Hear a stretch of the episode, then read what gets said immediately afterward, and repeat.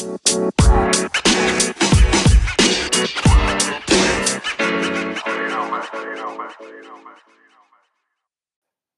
it going, everyone? Welcome back into another episode of Arena Alums. I am Daniel Massa, joined as always by Thomas Vonderhaar and Bobby Jagielski. We are coming to you after a 2 0 week for the Flyers. I think we're all feeling very good, uh, at least just in this last week, about where the team is. It's been a an up and down season for sure so far, so we're trying not to get too high. Um, I think that's going to be one of the themes of today's episode is kind of trying to figure out where this team really is heading into kind of the final stretch of the season as February 1st hits tomorrow. March is going to be here before we know it, and uh, this next stretch of games is kind of going to determine whether March is even going to matter for for the Flyers as a whole. Um, NCAA tournament or bust for me, to be honest, especially this year. I don't want to I don't want to be wasting any time cheering in the NIT when when we've all gone through this crap year. So, um, holding out a little hope for the Flyers here as we get into February. But first, obviously, got a couple big wins to to get through here. The first being against SLU on the road on Tuesday. Uh, it was a 76 to 71 win, wire to wire win. Basically, it was tied a couple times, including pretty late in the second half. But then the Flyers were able to to pull away again, keep them within arm's reach for that five point victory. Um, guys, I know a lot was made of SLU's uh, layoff. Obviously, it was their first game uh, since December 31st, I believe, or no, December 23rd. So even even longer than that. Um, so I guess it's kind of a built-in excuse for them that they were rusty. Uh, but honestly, I didn't really see it in, in SLU. I just thought Dayton just kind of outplayed them pretty much the whole game. Um, but that it wasn't necessarily any any rust on SLU on their part. It's just just a really well played game for the Flyers for the most part. Um, what did you guys see? Yeah, I'm going to slightly disagree with you there, D. Just just you know just to dish it back a little bit, but I, I think you're right. I think in the grand scheme of things, SLU certainly, you know, you know, they had all their guys available. And I mean, Hasahn French is a beast down low. Perkins had 20 and he's been averaging 18. So he kind of got back to his number. Um, I thought Goodwin, I thought he was a little off a, a little bit, but I mean, no one's no one on your team of all your players are going to be on every night. Um, but I did think they did kind of show some rust on the offensive end a little bit. They're really big on defense and and they can kind of impose their will on that side. And I thought we handled that so much better than the VCU game. And they're not, you know, they're not the havoc, you know, that VCU brings, but uh, but you know, I mean, those guys, I mean, they can throw around some weight. I mean, they got some big dudes and they got some big guards, and uh, they can really kind of impose their will with with just their size, just their sheer size. Because you know, we're not overly, aside from Jordy, we're not a really a big team. You know, even Amzil, they got him listed at six nine, six ten. He doesn't really play that way. He's kind of more of a three to me. You know, so um, so I really did think that where you maybe saw a little bit of rust on SLU was kind of on the offensive side and and really you know three point shooting. And not that I, you know, think that they're traditionally a good three point shooting team, but they were only three of 13. And I think, you know, just missing a lot of those shots and getting us out in transition, you know, kind of really, uh, you know, flipped, flipped it flip the script, I guess, a little bit uh, for us to kind of get out in transition, and and they're missing some shots, and because be honest with you, if you saw the ball go down to Hasahn French or you saw them drive, they were getting layups pretty efficiently and pretty easily. I think Hasahn French was six of eight from the floor. He had about 16 points, and Perkins wasn't much of a shooter himself, and he was getting in the paint and getting some easy buckets. So maybe just if they had some of those threes fall earlier for them, maybe the confidence, you know, to you knock those some of those down would have changed the the complexion of the game a little bit. Would have maybe had them in it because I think we led pretty much the whole game. Yeah, yeah. I'll just throw one kind of bit of rose colored glasses at you, but I'm just going to choose to believe that it was our defense that made them shoot 3 of 13 from 3 and and not rust, but I'll, I'll it's a little bit of both, I'm sure. I'm a little that's where I come in. I think I'm a little bit in between you guys on this. Um, I think I wanted to think that St. Louis is going to come in with some rust, but St. Louis is, as Thomas mentioned, a team that historically is more physical uh, in us. And I think if we remember last year, this was one of the games that gave uh, the great Dayton team of 2019 2020 uh, a, a, decent matchup in their conference play. So that was something that I thought uh, I was watching for, and I thought we did really well for it. I thought we responded to their physicality well, and uh, we got out to the early lead in the first 10 minutes. We were up 17 to 12. They kind of battled back. I think they knocked a little bit of that rust off, but we were able to uh, weather it and uh, pull out the win. So I would, like I said, I think I'm a little between you guys there. I think uh, I was I think they had a little bit of rust, but I think we also came to play this year against them after uh, the game against VCU. Yeah, and that's really what I was looking for. Uh, I mean, obviously, I was hoping for a win from the start, uh, but I really just wanted to see them kind of get off the mat after that embarrassing performance at VCU, and they definitely did. And then just to get a win on top of that was was even better. Um, and then especially just kind of how they did it, where we mentioned already they basically led wire to wire. Um, they did, like I said, they did tie it up with around five minutes left, and I, to be honest, I was pretty worried. Thought we were just going to kind of keep giving it away and let them take the lead and just kind of run away with it. But we responded right back and and got some key buckets um, and just kind of showed that hopefully that VCU game was just more of an aberration than anything. It definitely it did show our struggles with pressure, which we've been talking about all year.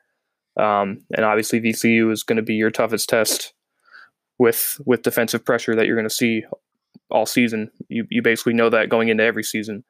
Um, so obviously, a bad matchup, and SLU was was a better matchup, and it's kind of been the theme of this year for me. One of them is, and it might sound too obvious, but just it's a lot of matchup based outcomes.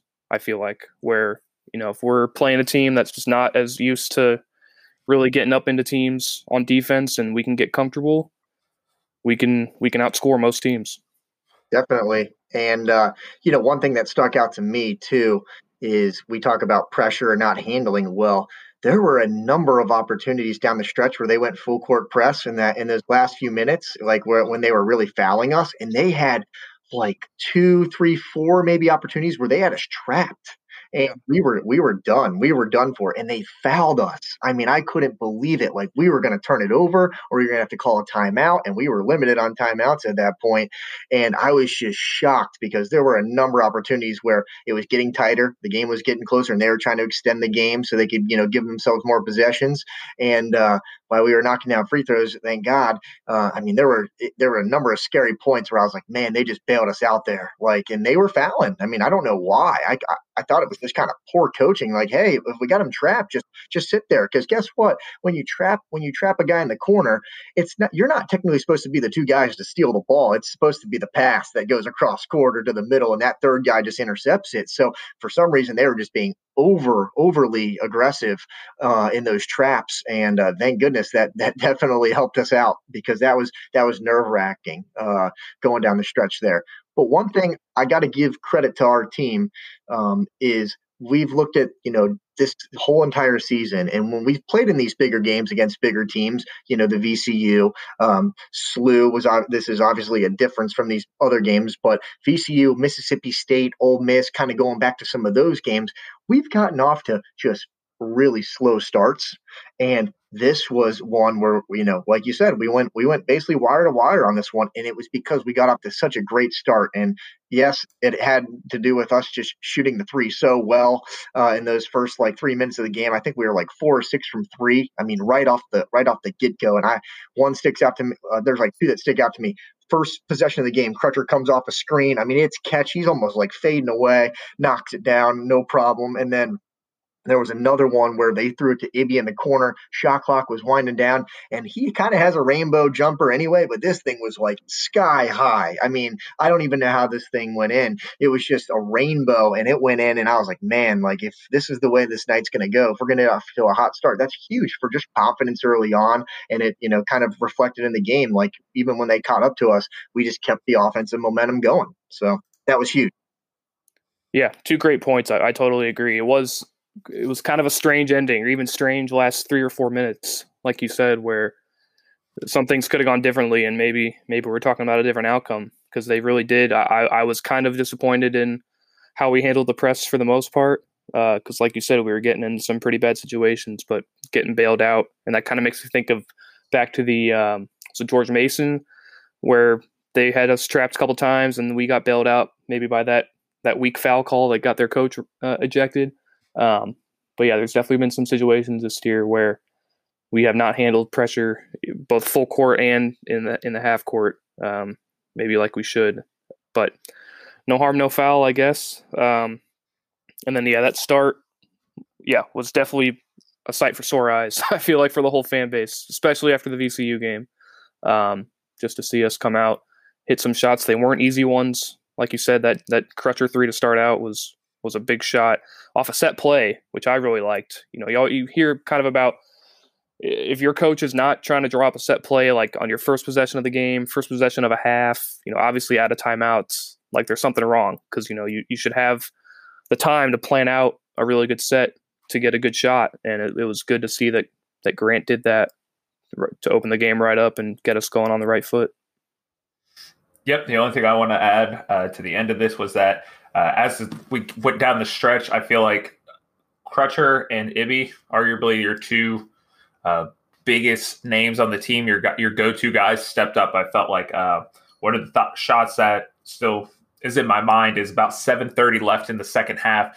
Ibi catches that three three point line, pump fakes, takes like two steps in, and just throws up this floater that it, it just looks like it's going to go over the back of the hoop and just drops right in. And I'm just, it, you know, it's just in my mind. I'm like, what is that? Who who has that shot? And so he, I love it. At work, yeah. Oh, it was great. And then uh, it was amazing. And then uh, about about right under four minutes left, Crutcher hit a huge three, and it was just with a, you know hand in his face, and it's just like their ability to step up in those moments. You know, I think there was a couple games earlier this season that I I questioned where that leadership was, but to see it step up in this game in this big moment uh, was huge, and I think that that goes a long way uh, for this team's confidence moving forward. Yeah. yeah. And to kind of piggyback off that, if you don't mind me, Danny, um, I think you made a great point there with just Ibi and Crutcher. We've been looking at this team and we've been talking about, we talked about Jalen struggles early on and like, what is going to be the identity of this team? And, you know, last year it was really versatile. Everyone trusted everybody. You know, we got a superstar talent in Obi. We got a you know a great you could call him a superstar talent in in Crutcher, and then you had all these great pieces around, all these glue guys, and they they were all you know really comfortable in those roles. And this year, it's you know with with just being a little bit younger off the bench and and not having that versatile big man, it just with Chase leaving again, it's what what is our identity? And I think we all knew what it was going to be. It's going to be you know our guard play has to be just that much better, and you, you, saw it in in you've seen it a lot in these wins that we've had this year um, with Ibi and Crutcher. I mean, I, they combined for 45 of our 76 points in that game. That is oh that's over half i mean it's you know but that's what that's what we have to do that's what if this team is going to win those guys got to be the got to got to do that that's just what it's got to be. That's end of story. That has to happen, and that's our identity. These guys got to score. These guys got to find ways to get buckets and get each other involved and get each other good looks, and and that's that's key. And I and I had another takeaway um, in addition just to Ibi and Crutcher um, is I've been hating on this kid a lot just because I think he's he's a little raw and and I don't know if I'm buying him all the way, but you know what? He played a great game for us. It was Zimi. Um, is it Wokeji? Is that how you say his last name? The the, the end silent, right? I, I maybe I think it, I've heard. Yeah, Wokeji. Yeah, Wokeji. Right. Okay. Yeah. I mean, he played great. He played great. He didn't shoot a ton of shots. He had, I think he maybe had six shots that game. He made half of them. He had nine points. But I mean, there was even like something where like that stuck out to me is down the stretch when we needed to grab a board. I mean, those guys are big physical dudes, and he went and grabbed one big time and got got fouled. And I was like, that a boy, like that's the attitude you got to have. You got to play with that fire. You know, go get go get that ball. And he's got a lot of length, and he certainly shows you know flashes of the skill, and it certainly made up for it that game because Amzo was a little down. Yeah, totally agree. Amzil up to about 10 minutes into the first half last night, I mean, I was thinking Amzil had hit more more than a freshman wall, but like he he's just looked pretty bad the last few games. But then he, he turned it on last night. We'll get into that later. But yeah, totally agree that Zimi kind of helped uh, mask some of those issues against SLU. He had a really good um, spin move. I remember down low, like their point guard got switched on to him, Yep. and I feel like early on in the season, or even just a couple games ago, he still wouldn't have known how to handle it really because he he would have been expecting a bigger guy, but then once he realizes the point guard's on him, he like kind of might freeze because it's like almost too easy.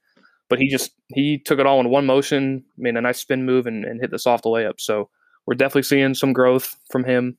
Um, credit to the staff, credit to him for sticking with it and kind of uncovering more of that of that talent and that performance. Because like you said, we've we've been able to see it from the start.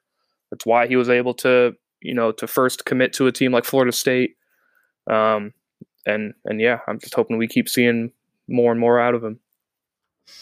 Yep. Uh, just echoing what you guys said, uh, Zimi was my uh, was my X factor for this season. For all those listeners that have, of course, listened all the way up to this point, would know that I picked him, and uh, they would also know that I kind of backed off that a couple games ago because he just he he was not getting minutes, he wasn't contributing. Uh, but I think, as you guys both said, the more minutes he gets, the more comfortable he looks.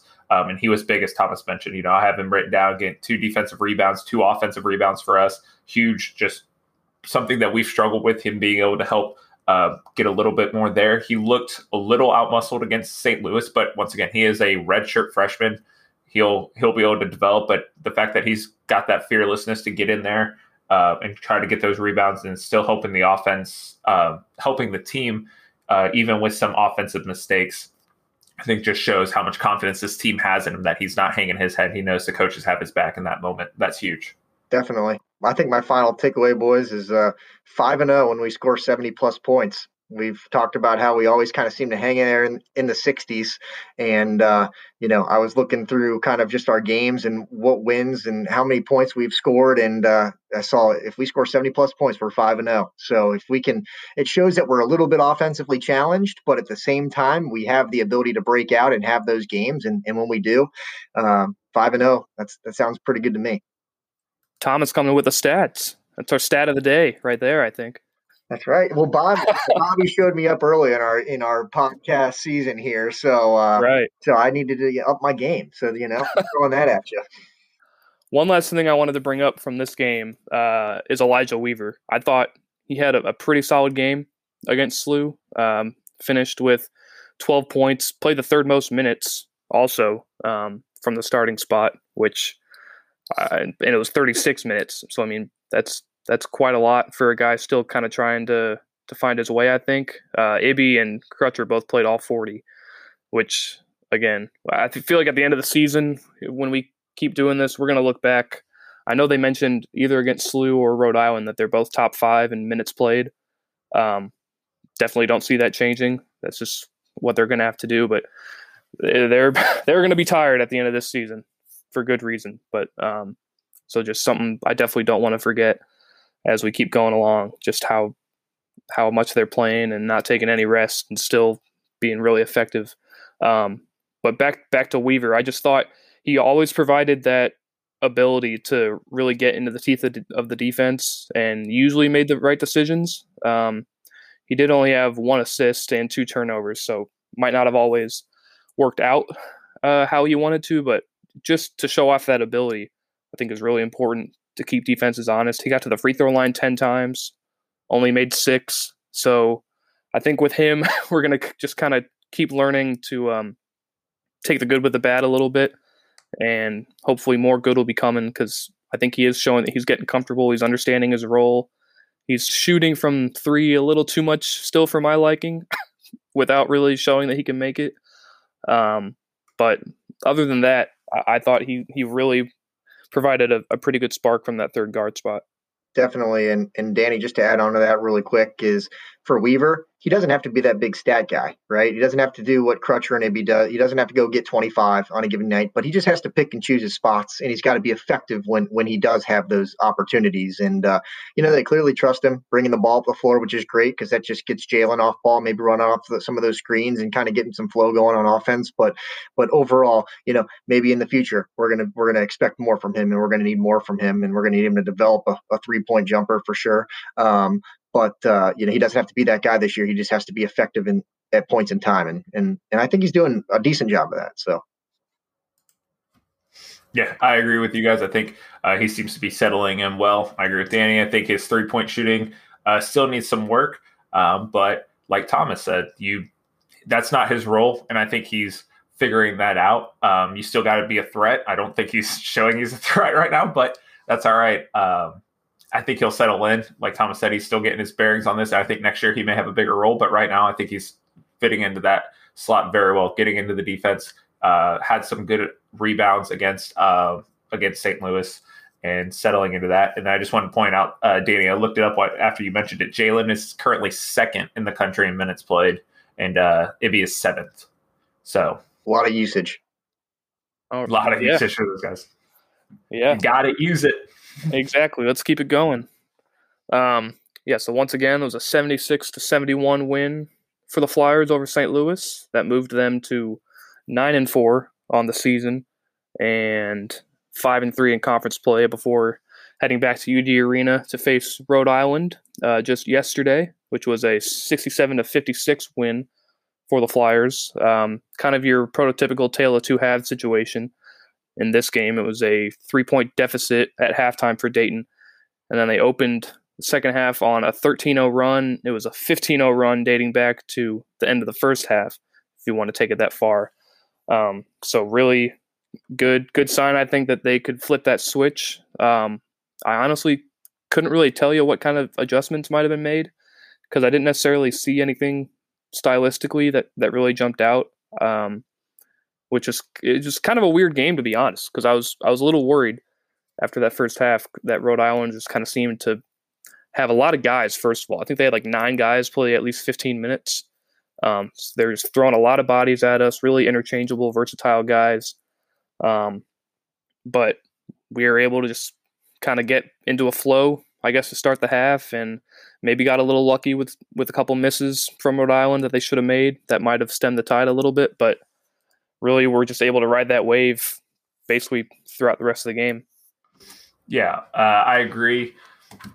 I think the first half, uh, from what I noticed, the physicality was something that kind of seemed to throw us off a little bit, kind of like you said. Um, it's kind of hard to put your finger on it. It just seemed like they were more physical, more active, more aggressive, however you want to phrase it, in that first half, and we were kind of able to adjust to that a little bit better in the in the second half. Um, and when one of the things I took away from this game was really uh, we talked about Ibi and Jalen and how they worked so hard in the in the previous game, the St. Louis game. Um, I really liked seeing in this game that Jordy and uh, Amzil showed up a little bit more, uh, both having 11 points.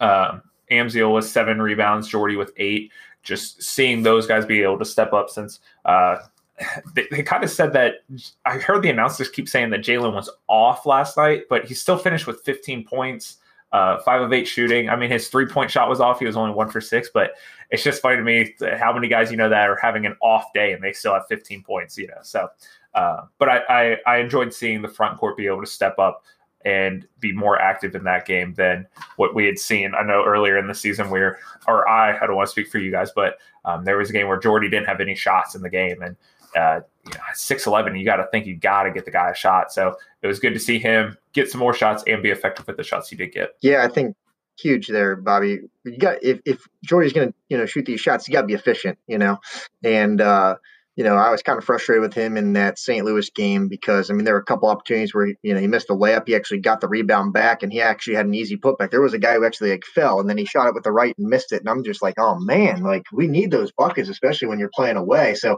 uh, you know, Jordy's just one of those guys for me where I, I mean I think he is what he is. He's you know a, I think he's a great you would call clubhouse guy. I mean coaches rant and rave about him. He's great in the pressers, and you know I, I certainly don't like you know talking negatively about this guy because he he seems great. He seems like a great dude.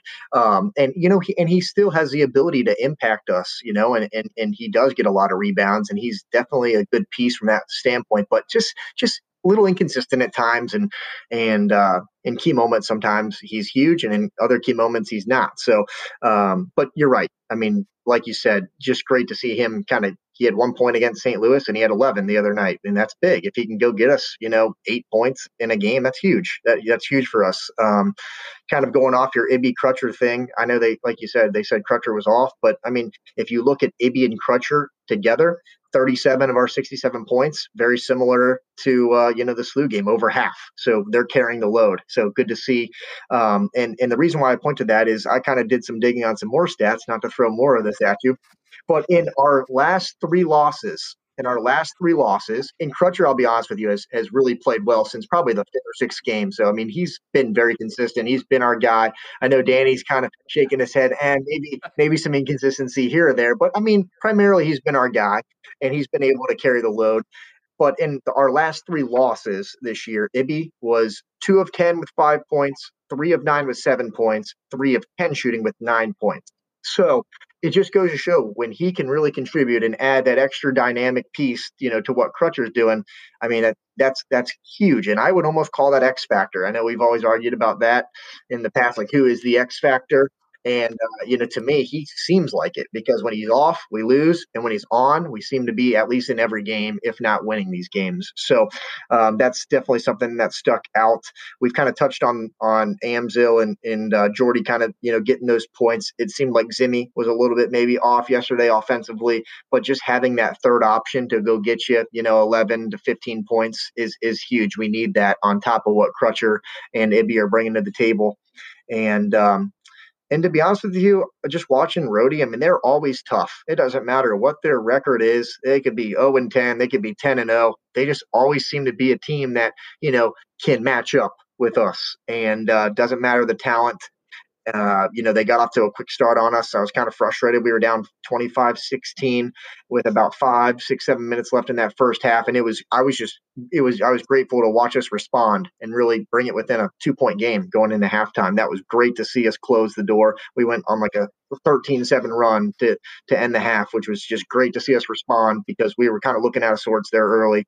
And uh, we always talk about hot starts, slow starts. It was a slow one, but they they started picking it up. And you know, Danny, as you kind of alluded to, you know, we were able to get ahead and we we put them away. They never really got back within reach, which which was awesome. So those are kind of my key takeaways. Nothing too major, but uh, but definitely definitely a game that you're you're happy to see how it went. I mean, we were able to keep them at bay and and and get the W without you know much concern in the end. Yeah, yeah. Crutcher especially turning it on in the second half. I guess he, you know, we said the game was a tale of two halves.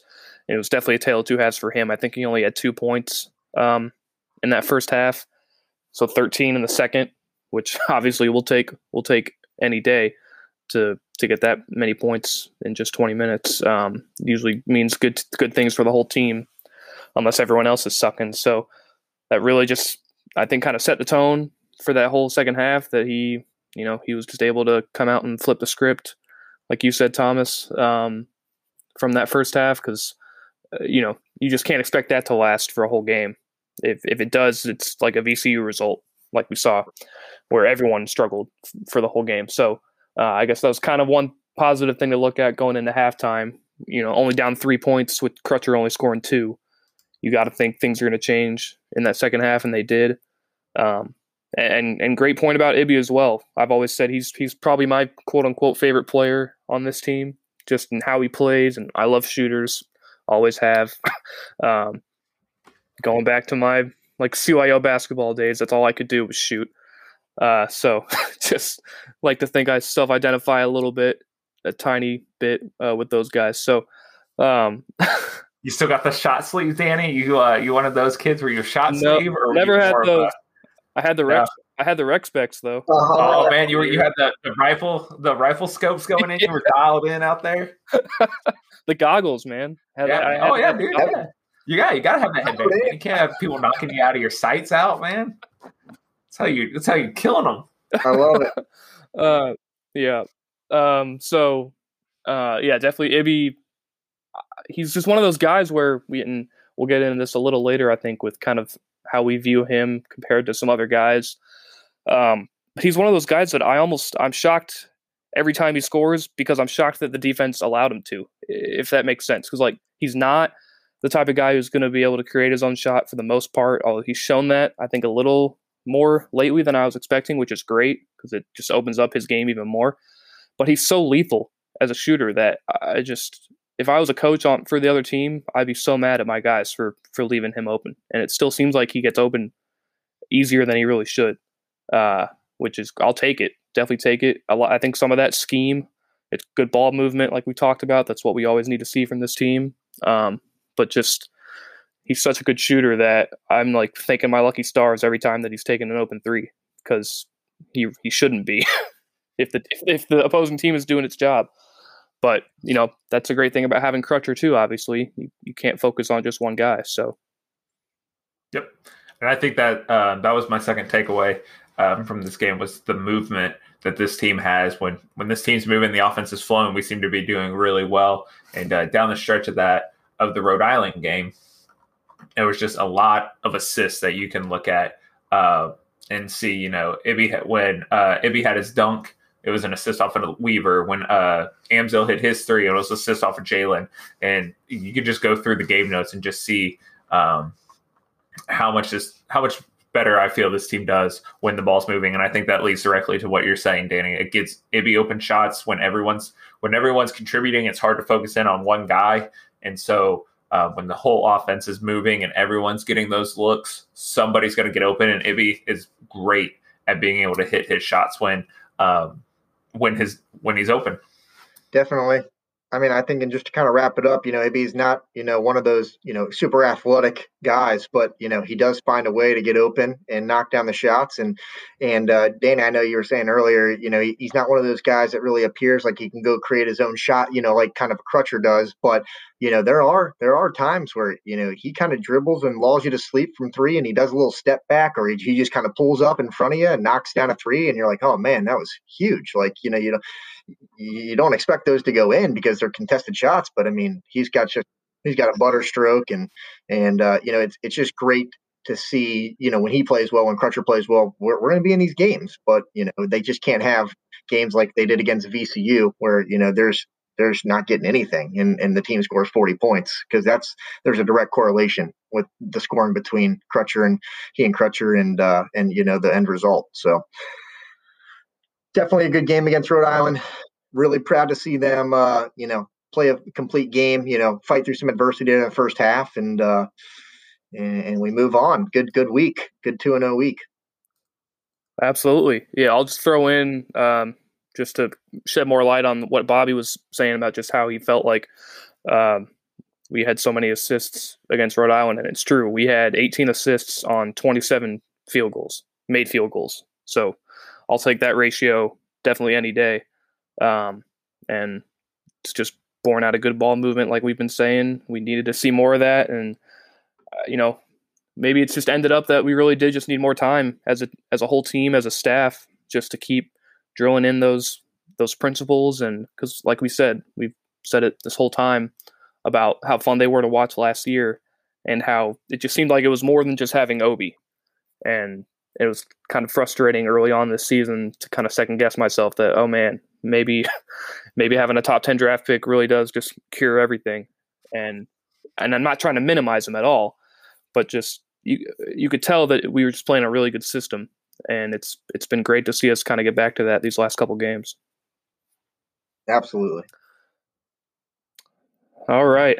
Um and then I do just want to say one more thing kind of another shout out to Weaver he had no turnovers, first of all, which is which is great, especially with how much more he's been handling the ball. It seems these last couple games. But then I think he had six assists as well.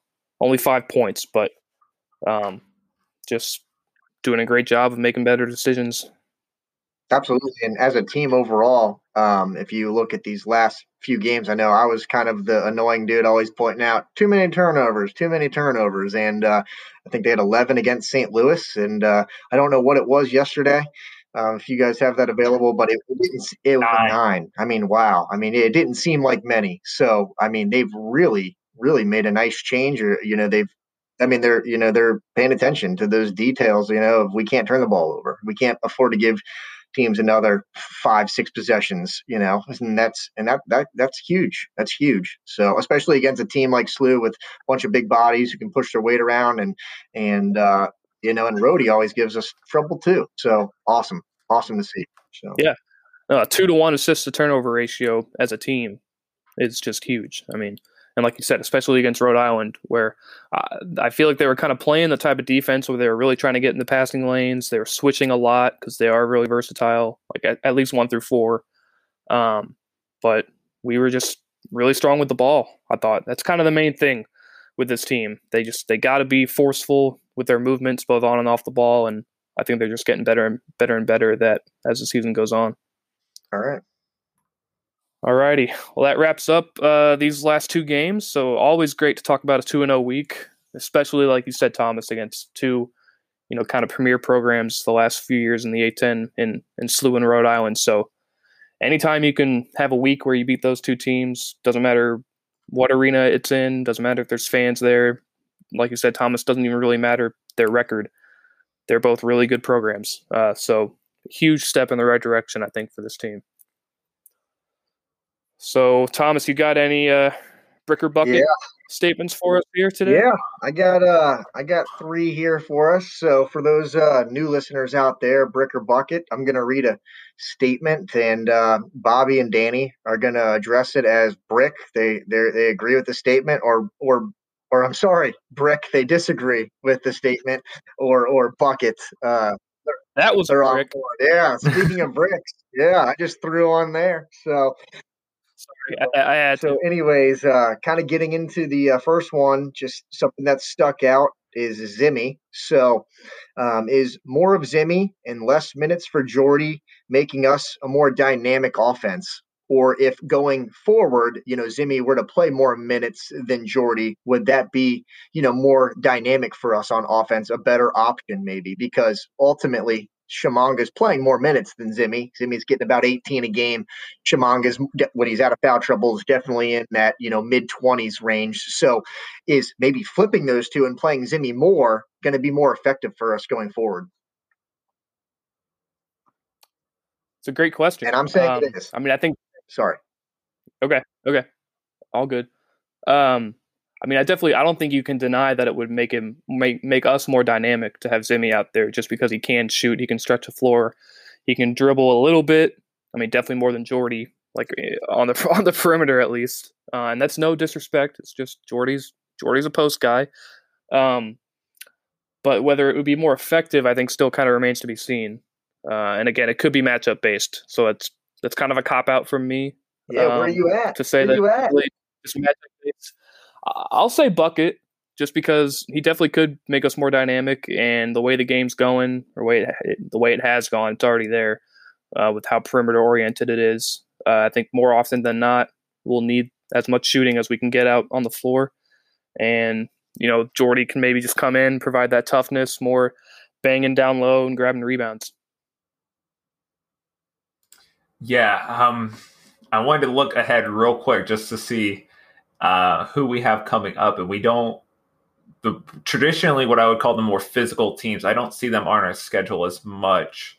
Uh, I mean, UMass is traditionally one, but I'm going to say Bucket as well. Um, I think I really like this kind of three man rotation we have going in the front court with Jordy, Amzil, and Zimi. Um, I think it works well depending on the matchups. Like Danny said, I think Jordy uh, gives us more size and defense on the inside. And I think when Zimi and uh, Amzil are in together, it gives us a more, we're able to stretch the, the court more, but we do have a little bit more liabilities on defense. Uh, but I think getting that rotation a little bit more balanced, having Zimi play more in the future will be beneficial for this team. So I'm going to say bucket. And then I just, I got to say, the, the forgotten guy in this discussion is Sissoko kind of unfortunately, um, because he just I feel like we've talked about him so much already, and uh, he's just not really showing up in the stat sheet. I guess is the main thing, and you have to eventually. But I feel bad for him because I swear, and I know we've texted about this before, but I can't remember if I brought it up on the podcast. He gets called for the softest fouls. I swear, and like I don't think he's fouling. I really don't. And it's always defensively. He's got his hands straight up He's moving his feet. I don't really think he's like coming down with his arms, but he'll he'll still get called for fouls. Like each time his guy goes up, it's the it's the strangest thing. It's happened in a few games where, and I'm like trying not to be biased, but it just seems like he's really not doing anything wrong, and he's still getting these weird fouls called on him. It's just it's strange. Yeah, And I think, you know, to bring that into this discussion too, I just think when you look at all of these big guys, they're all just limited in some capacity, right? Zimi's a little bit more offense, a little not not nearly as strong as Tshimanga, who's better on the boards and better maybe on defense. And then, you know, Sissoko, he's clearly limited on the offensive end, hasn't quite figured out, you know, how to work his way around the rim, that finesse, that offensive skill. But huge and, and can cover a lot of ground. And and yeah, I, I mean I agree with you. He gets called for a lot of a lot of BS stuff, but I think maybe that's just because he's so big and it's just you know he is I mean he's 6'9", 250. He's huge. So um, you know when a guard runs into that guy, it's like it's a brick wall. Maybe it just looks a little bit more violent, or I don't know what it is. You're right though. I mean he certainly doesn't get the benefit of the doubt. So um, overall, I mean I'm going to go bucket on this statement. I've always been um, you know, kind of against Zimi just because I, I just raw and you know, but as he plays more, t- as he plays more, he's gotten more comfortable and I think going down the stretch in some of these big games, we're going to need to get the ball in somebody's hands on offense who's a big guy who can try to make a play. And I don't know that he's the best playmaker, but like you said, at least he can put it on the deck if he gets it when they're doubling Jalen off a screen, something like that to kind of open it up. Um, and he's not afraid to take a three, you know, which is good. Even if he's maybe, he could be over 4 one game, he could be 4 for 4 the next game, but he's at least spreading the floor. So I certainly think you know, you don't want to take Jordy completely out of the equation. By no means would I say that because, you know, he's certainly a key part against some of these bigger guys, especially in the A10 that you run into down low. But, um, you know, I guess I'm getting more on the Zimi train. You know, we need to have a little bit more offense from other guys, and uh, you know, he's he's been able to play decently this week, so it's just positive to see that. And uh, kind of getting into my second one here, um, Weaver's inability to shoot the three is concerning going, you know, into our last, you know, games here in the A10, and, and and especially to try to make a run in the A10 tournament to get get to the dance. Bobby, you want to take this one first, or you, yep. you still think? I'll, I'll take it. Um, my my my split second reaction is a brick. Uh, while I would love us to have five dudes that can shoot the three, uh, as everybody would want, I think we do have three guys that can decently shoot. Obviously, got Crutcher and Ibi as your backcourt members, but that I think Amzil is able to hit threes pretty regularly to give us that third threat. And I like that it actually kind of comes from what where he plays his minutes would be the front court position. So he's able to kind of stretch the court, and that means um, would I like to see him obviously be a better three point shooter? Absolutely. I was texting you guys about it. Is uh, he'll be wide open and just because of the color of the jerseys and the camera angle on the TV, I'll think it's Ibi. And I'm like, man, how did Ibi get that open? He's wide open. And then I'll see the shot and I'm like, oh, that's Weaver. And it just clanks and you're like, that's why. All right. That's why that guy's so wide open. But I've had it happen to me like multiple times just based on the look and how the camera is and everything, watching from home.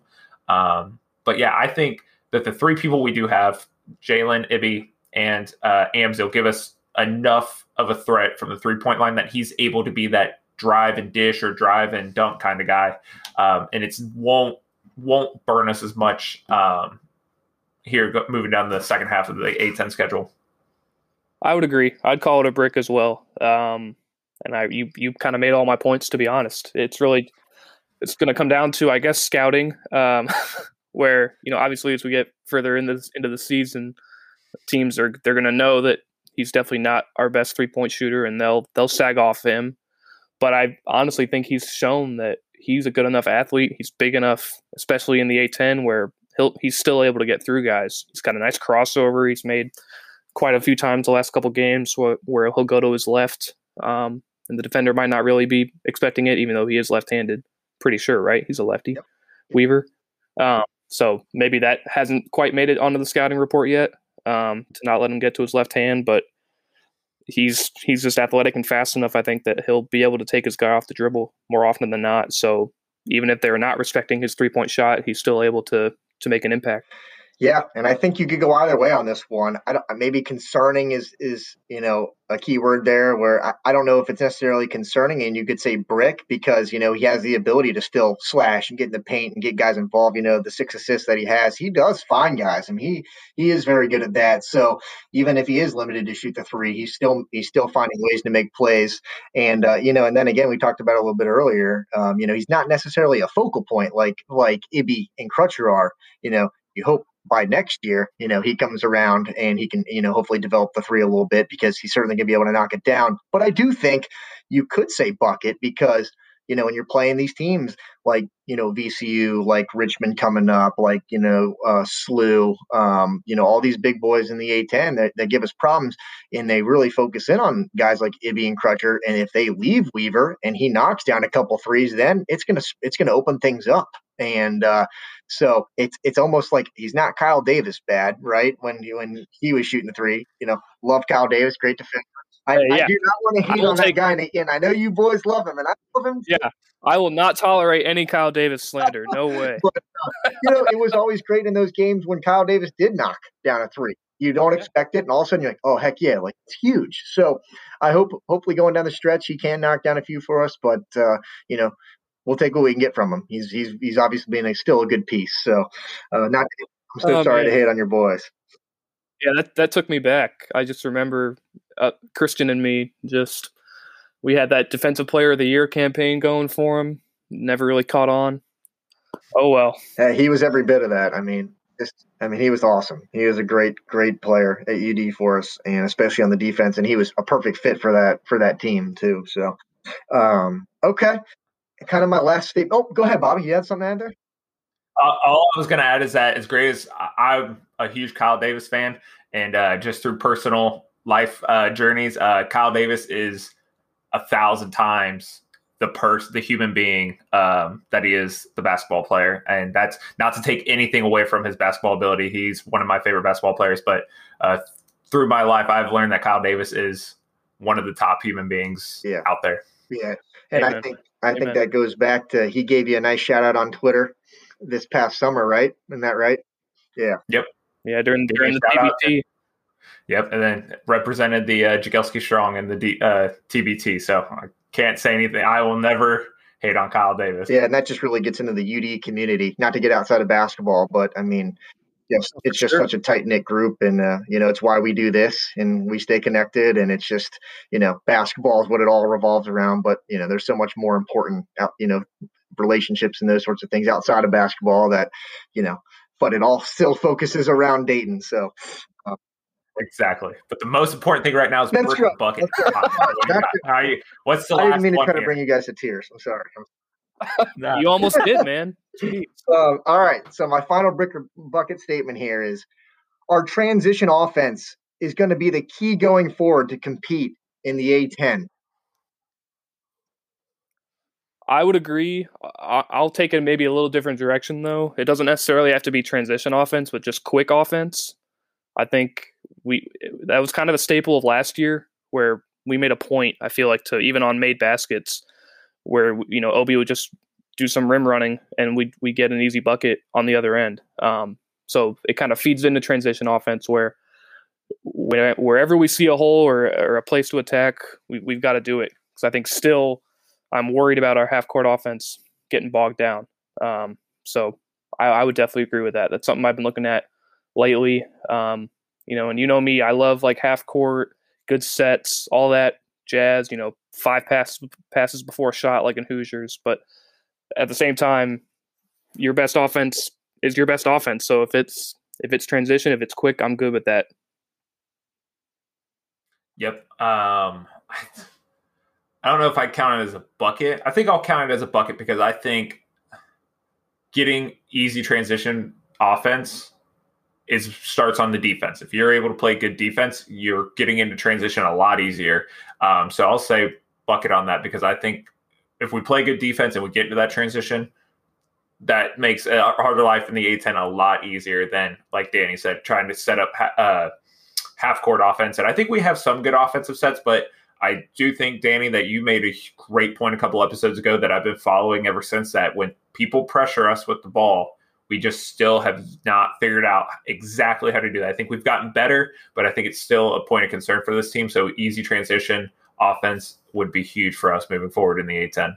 Yeah, and you guys touched on exactly where I was going to go with that is, you know, sometimes we we just seem to stall on the you know on the half court uh, offense. And uh, what I noticed yesterday, especially when we were kind of making our push back in the Rhode Island game, uh, and especially when you you know we were getting a lot of misses from SLU from three, we were able to get the ball out in transition, and they can't account for everybody, you know, and you get mismatches and and you know you get Ibi a quick three or Crutcher finds his ability to you know get in the paint and, and get a layup or a floater and it's just those things when you can score that quickly too. Like I said when we score 70 plus points we're 5 and 0 as as much as we can push the pace and, and get get ourselves good looks is I think going to be huge going down the stretch because when you're facing the VCUs and and the teams that can really pressure you in the half court we struggle. We we do and it's just one of our limitations so um, so definitely just thought that was an interesting point and and and you guys definitely hit on exactly where I was going with that. So before we kind of wrap up here,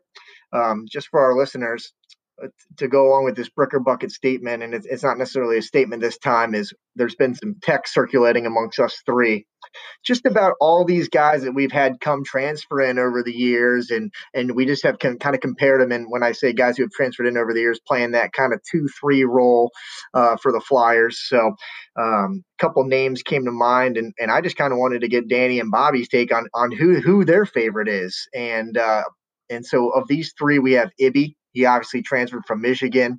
Um, we have Sibert, who, eh, you know, back back when we were in school was, was the man.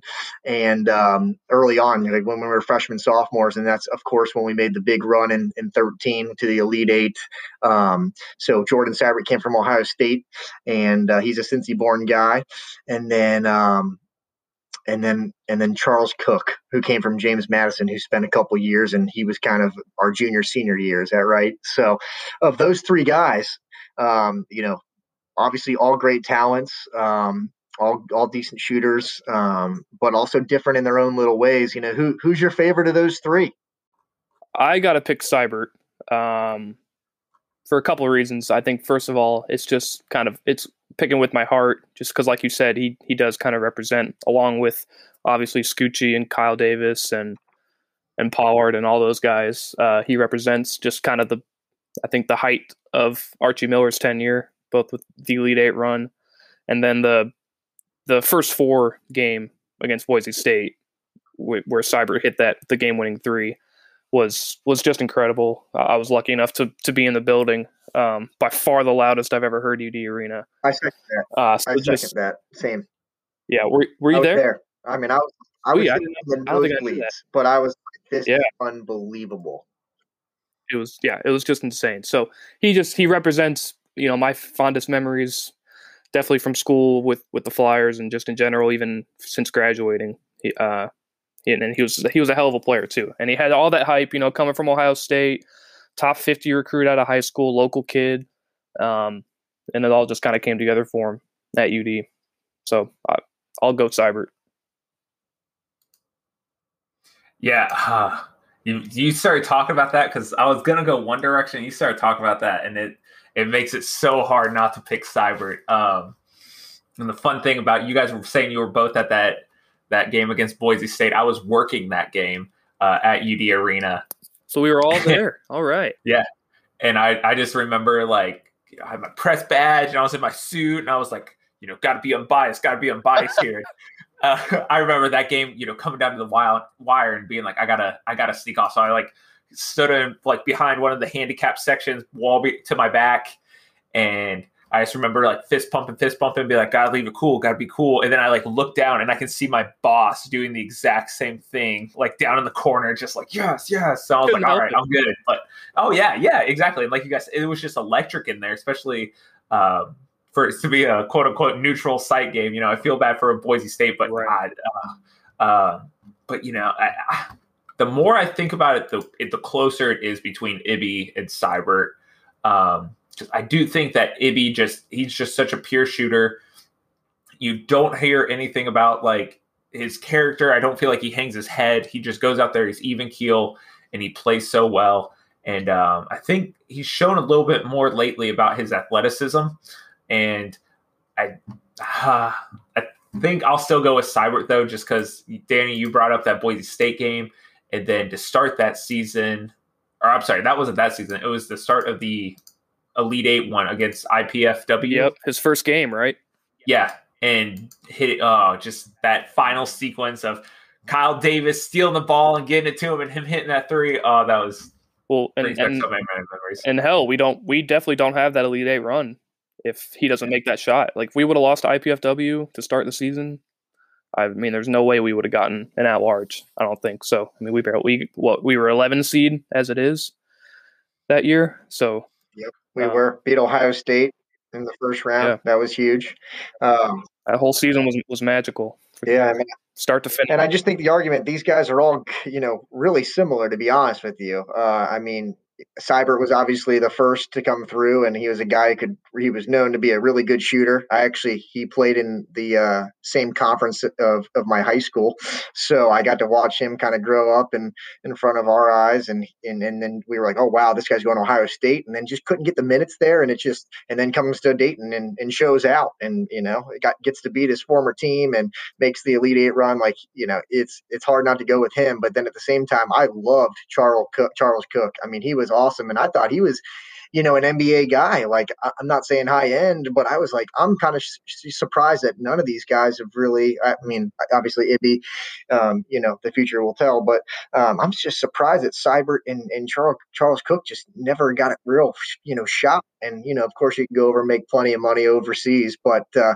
you know, having those guys, eh, you know, for four straight years was, uh, was awesome. And, and when Sibert left, yeah. Charles Cooke picked up kind of right where he left off and really, you know, offensive minded guy, could shoot the three and was streaky at times shooting the three. But I mean, I think he still shot it pretty good from three, and he he could also slash and really get inside. And uh, he was obviously a great running mate with uh, Scoochie Smith. So, and then you know we we talk about it, Ibi all the time. I mean, he's probably the best shooter of them all. So um, maybe not quite the slasher, you know, the guy who's you know as athletic as maybe those other two. But uh, I mean, it just speaks to you know how many great players are you know are out there you know at big programs that just haven't gotten their chance and come to UD. I mean, because we can beat those teams with with you guys with those guys, and we've shown that. And uh, you know, it's awesome that you know we've been able to you know consistently have that over the probably the last ten years. So um, yeah, I just thought those were circulating texts and had to bring it into the podcast. You know, as a little argument, but yeah. Uh,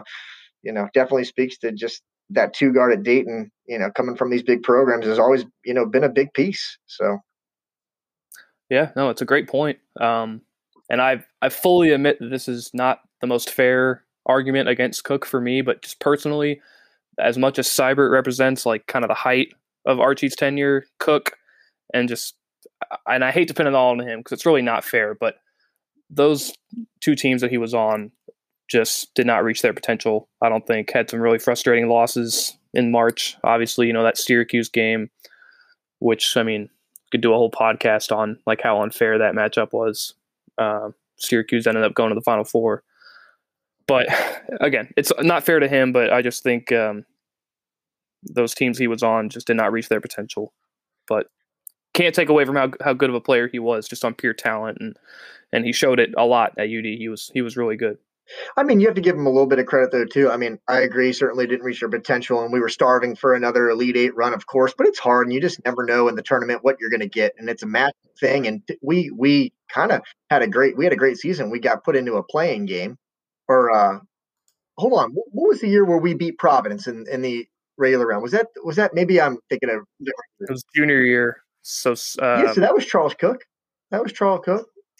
Yeah, I, because I thought Sibert Providence? No, that was uh, after we beat Boise State. It was that same. It was that same tournament. We beat Boise State, and then we went to Columbus and beat Providence. Because they had Kris right. Dunn and uh, Kyle Davis locked him down. Kris Dunn was the player of the year. And they had LaDontae Henton, Henton too, who was good. Yeah. I remember that. But we ran into Buddy Hield's team. That was the pro, and yeah. we were up with like five minutes to go, and we kind of blew it. But I thought maybe that mm-hmm. was a mm-hmm. Charles Cooke year, but maybe I'm just mixing things up. But uh, but you know, like I said, I mean, going back to my point though, is it's hard when you get in the tournament. You, you know, there's a lot of teams who don't ultimately reach their potential because you know they get upset in in that tournament, and uh, we certainly were were uh, were the underdog in, in a lot of those years. So. Yeah, I'm trying to look up just to make sure. I can't remember if they overlapped by a year. I, I don't think they did. Him I think he sat out the year. Is that his redshirt year? Sibert senior year. Yeah, Yeah. Uh, You bring up LaDontae Henton. He was a he was a UD commit. Was he? Not sure if that's just a fun fact. He was in the year that Brian Gregory left for Georgia Tech. He decommitted and went to Providence, but he was committed to the University of Dayton.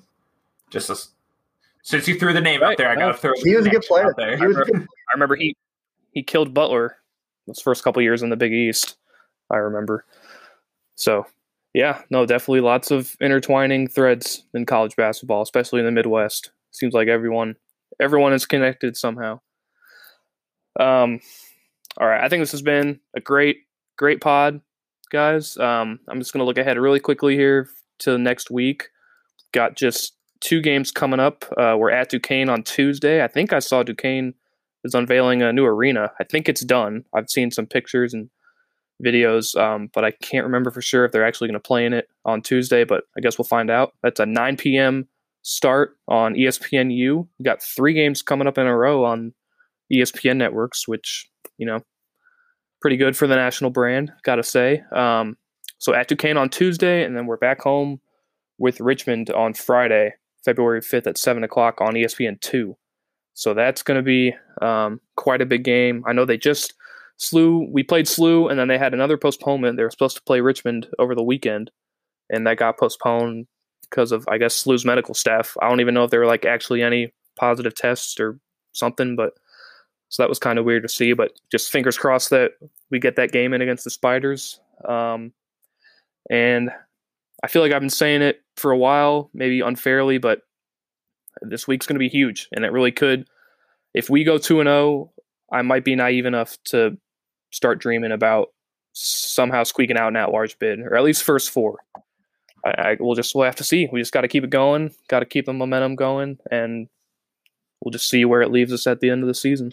We've been at this point before, and uh, you know where we we we seem like we're ascending and we're you know we're getting there, and then all of a sudden we have that you know downfall game. So hopefully uh, we continue the momentum and uh, get a couple W's this week because uh, the record starts looking a lot better at twelve and four than it did at what were we eight and four. So um, so anyways, we'll see what happens. Looking forward to watching Yep. it though. A lot of big games coming up. Absolutely, that was a good point because I felt like all year we've gone we've done like one step up, two steps back, that kind of thing. Where right when we're feeling good about ourselves, we go lay an egg. So these last two games, I feel like have been two big steps forward, and let's just keep it going. You guys got anything else? You good? I'm good. Go That's right. Flyers. All right. Have, ya. have a great rest of your Sunday, guys. All right, guys, go Flyers.